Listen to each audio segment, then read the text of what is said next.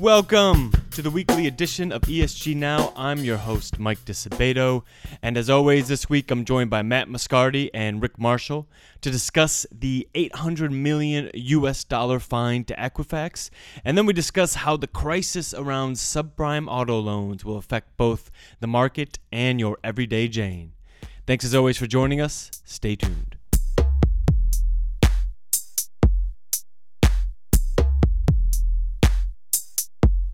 Okay, so our first story credit monitoring company Equifax is now back in the news after being hit with an 800 million US dollar fine over its 2017 breach which released social security numbers, names, birth dates, home addresses for around 145 million Americans.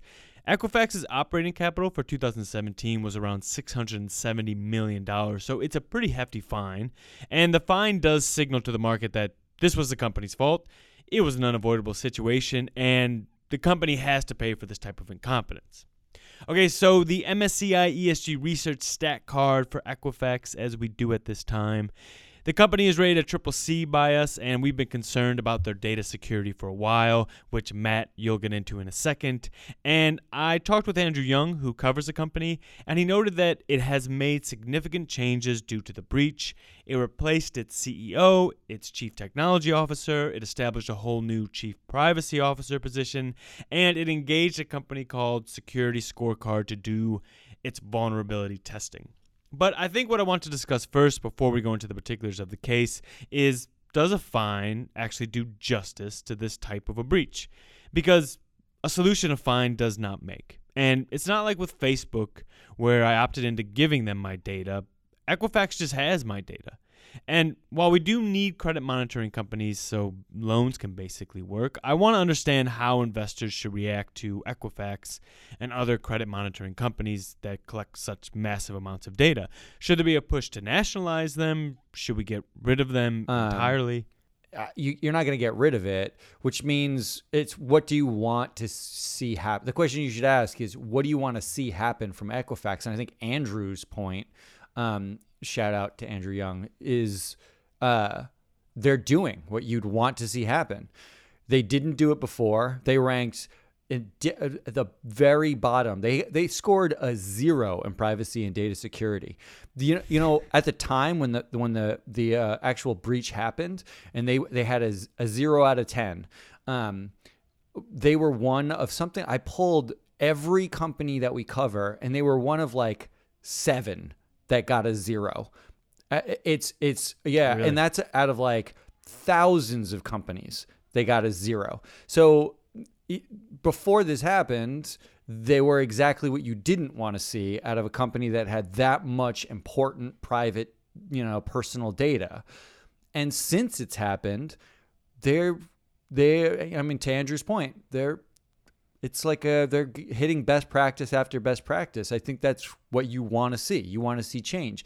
I think the question is, in contrast to you know the way you know if you look at the the efficacy of fines, I'm not sure the fine is what drove Equifax to do the right thing here. I think there's way more at stake to, to them. Like their their whole business model they could get regulated out of existence. There are alternatives to equifax and experian and transunion and these other credit rating or credit monitoring agencies. Yeah so i mean okay so you think this fine is a lever for fundamental change but or, or something even bigger coming up the pike? Because matt before this you were telling me that the uh, bank of america racked up around 120 billion dollars in settlements and Bank of America was still pretty slow to change. Their CEO remained the same, but regulations did push banks around a little. Is that what we're going to see here? A massive new regulatory regime put in place for data collection? I can't imagine that there's not going to be some some additional follow up and fallout there.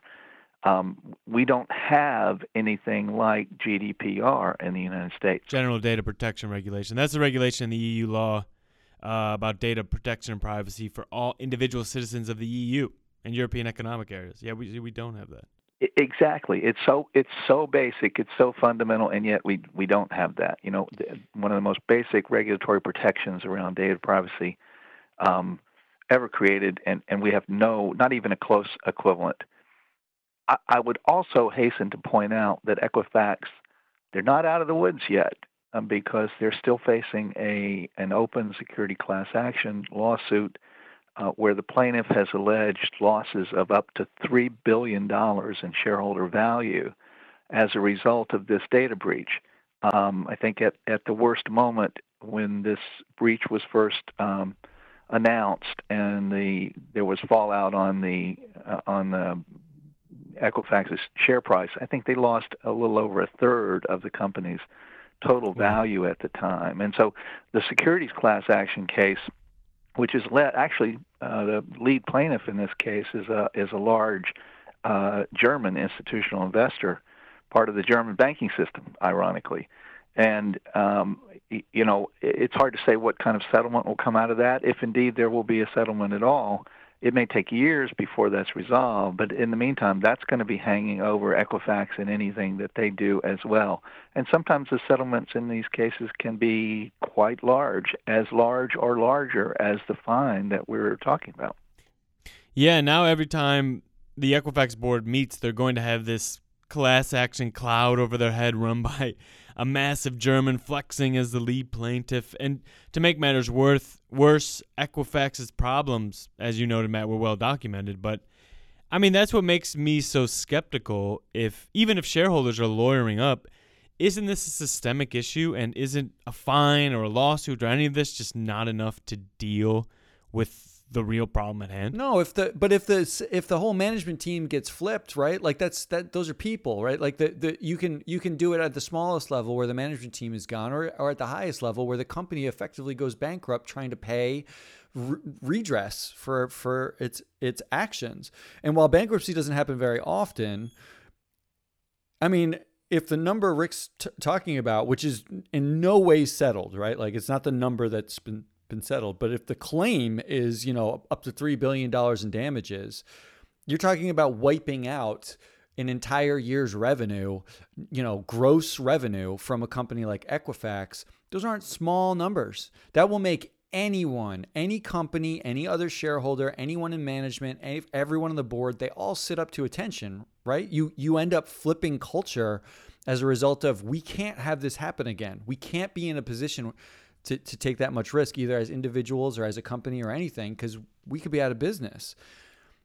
That's a real. Yeah, the crazy thing if they get out of business is then where's all that data going? Because because that's gonna still be on their servers. I don't know what the data protection for that is. But that's a real deterrent. I mean, it's it's like a nuclear deterrent almost.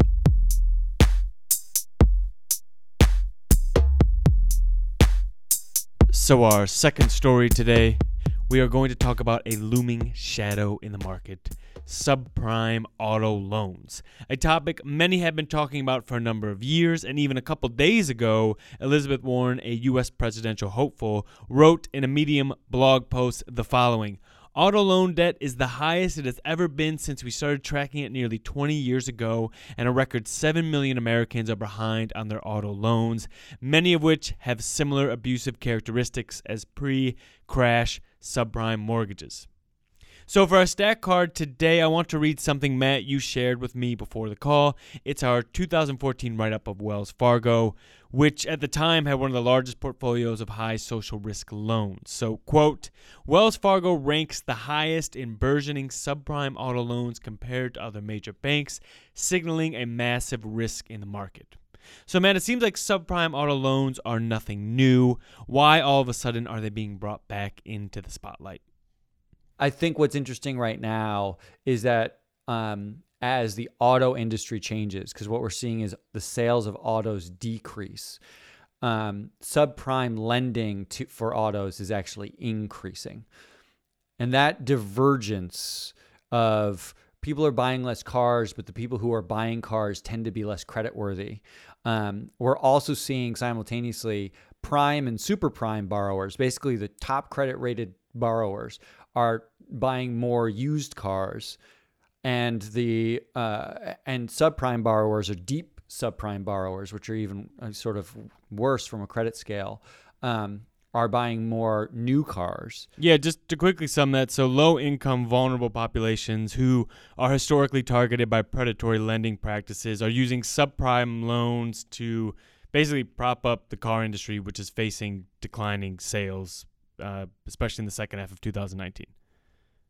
Yeah, in that, I mean, you, you have to look back then at all the auto, you know, manufacturers and wonder how much of the last year to five of their sales have been propped up by people who largely it was not sustainable, right? Who largely can't necessarily afford to buy those new cars.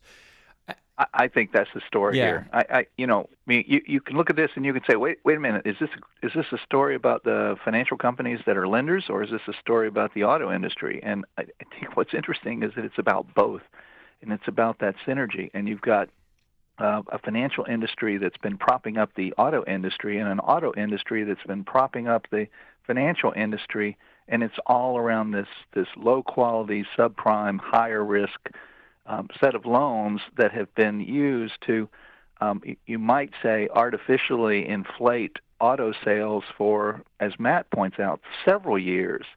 What's surprising here is that we're surprised that suddenly auto sales are dropping.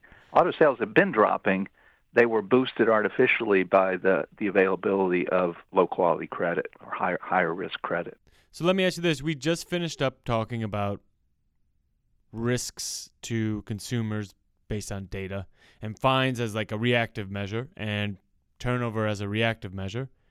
What's your end solution here for a problem that is looming? Is it fines? No, I don't. I don't. Regulation? But I don't think it's about that because I, I- I think I think it's not like a it's not like a problem in search of a solution from a regulator. I think actually the th- the thing I would be nervous about is, um, you know, when a subprime auto bubble, if it were to, if that's what it is, and if it were to pop, so to speak, um, it's not like the mortgage market. Um, it's going to be different. But uh, uh, the thing to watch is the affected borrowers, right? Because I, I, I think, um, you know, you, you we're seeing uh, the car companies are are are. Um, I mean, in the news yesterday, there was what was it, eighteen thousand layoffs at Nissan. I mean, Yeah, it was like you know, I, twelve thousand five hundred still. th- they're announcing layoffs uh, of of staff. We know the dealers are suffering. I, I, saw a story two days ago uh, about the dealers are starting to tell the manufacturers our our lots are full. Don't send us anything new. We we can't even turn over what we've got. So there's going to be this sort of auto industry effect. But if the auto industry hits decline or the or the or, or, or people stop buying um, there is an impact on the, the borrowers themselves who may be in a position to not repay. And i mean what are the ripple effects of that right? Like we know particularly in the united states but globally now you, you largely can't work without a car. Like you can't get to work without having a way to get there in many Yeah. places. I think there's a social implication to this that has nothing to do with regulation, that has nothing to do with industry necessarily. Um, that, um, to Rick's point, when you have banks propping up auto and auto sort of propping up banks, and everybody's happy about this, like this kind of unsustainable practice while it lasts, the end um, the the end effect, the end cost could be borne by people who can least afford it. Isn't that the exact same thing what happened with Equifax though? Isn't this an analogous situation where two industries are showing us red flags? No, that was And- equal opportunity. Like Equifax is they, they lost, you know, uh, rich people's data, poor people's data. They- They just lost data. This is a this is a much more about um, someone who can't afford. Like if you're a subprime borrower, the the on average, uh, especially in this country, and we've done research around this, but we there's a lot of research around this. On average, you tend to be non-white. You tend to have less flexibility in your finances. There's all sort of these attributes that go around it. It's not uniform, right? We're just talking about on average. The, the point is you have less flexibility in your day-to-day spending life. You just don't have as much flex as somebody who might be prime or who might have more capital mm, in their pocket. And that means if anything goes wrong, living on a thin margin, there's a thin margin for error. You you, bear the cost in a bigger way than somebody else. It actually is more analogous with like minimum wage conversation. Like what's this What's a living minimum wage? Because somebody who lives at minimum wage has less wiggle room than somebody who's making more than that in general. Yeah, th- this is a very different story from the Equifax situation. With the Equifax situation, you're talking about sloppy management and weak governance, and which I and, see Which I here see too, here though, too, no? though. No. Well, you may see that, but it's the, the potential impacts and the fixes are completely different because in the Mhm. case of Equifax, this is one company um, engaging in those problems or dealing with those problems, and and you know a fine can help push them to um, make the corrections necessary just so they can stay in business. This is an economic question, and this is much bigger. It's not as big, I think, as the mortgage crisis and the problems that led to the mortgage crisis, but it's not dissimilar at all. It's just a matter of scale. This is um, this this is re- reflecting. Um, we've been we've been enjoying the benefits of a, of a of a really strong bull market for quite some time. Um, this is the kind of story that suggests that maybe the bull market wasn't as real as we thought it was, and the the uh, the correction won't be uh, a sudden discovery that somebody did something wrong that needs to be uh, addressed with a fine or even just new regulation. There may be regulation, but it would just compound the problems that are going to come out of this. As Matt said, um, you know, suddenly people will won't be able to afford a car, and and what's the ripple effect on their you know ability to work? And Yeah, for sure. Um, and actually, I talked to David Frazier. He's our um, consumer finance analyst here, and he also he brought up that, but he also brought up issues you pointed me toward earlier, Rick, um, the subprime lenders, and particularly he he was telling me about one of the biggest that we cover, um, which is Ally Financial, and they have about ten percent of its extensive loan portfolio out to subprime lenders. So, Rick, along with what you were just saying, could you also kind of point me toward how you think this is all going to shape up? Um, the impact on uh, lenders could be high. We're already seeing some of the impact on car manufacturers who were using these subprime mortgages to to you know keep from having to uh, cut cut down on manufacturing earlier. Um, now that's becoming a reality, and they're having to do it. What what other things will happen? Well, we maybe we'll see a, the market flooded with cars that nobody wants or can afford.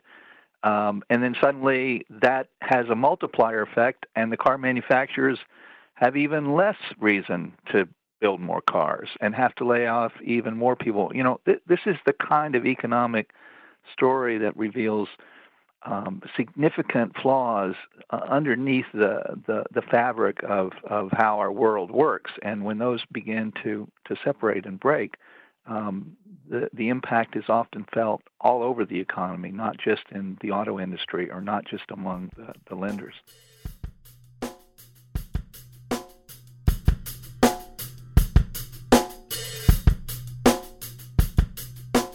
All right, that's it for the week. I want to thank Rick Marshall and Matt Moscardi for joining me to discuss the news with an ESG twist.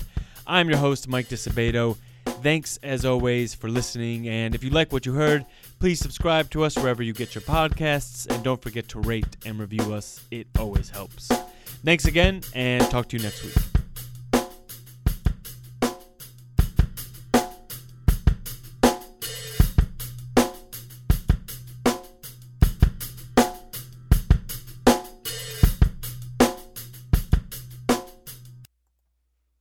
The MSCI ESG Research podcast is provided by MSCI Inc.'s subsidiary, MSCI ESG Research LLC, a registered investment advisor under the Investment Advisors Act of 1940. And this recording and data mentioned herein has not been submitted to nor received approval from the United States Securities and Exchange Commission or any other regulatory body. The analysis discussed should not be taken as an indication or guarantee of any future performance, analysis, forecast, or prediction. The information contained in this recording is not for reproduction in whole or in part without prior written permission from MSCI ESG Research. None of the discussion or analysis put forth in this recording constitutes an offer to buy or sell or a promotion or recommendation of any security, financial instrument, or produ- product or trading strategy. Further, none of the information is intended to constitute investment advice or recommendation to make or refrain from making any kind of investment decision and may not be relied on as such. The information provided here is as is and the user of the information assumes the entire risk of any use it may make or permit to be made of the information. Thank you.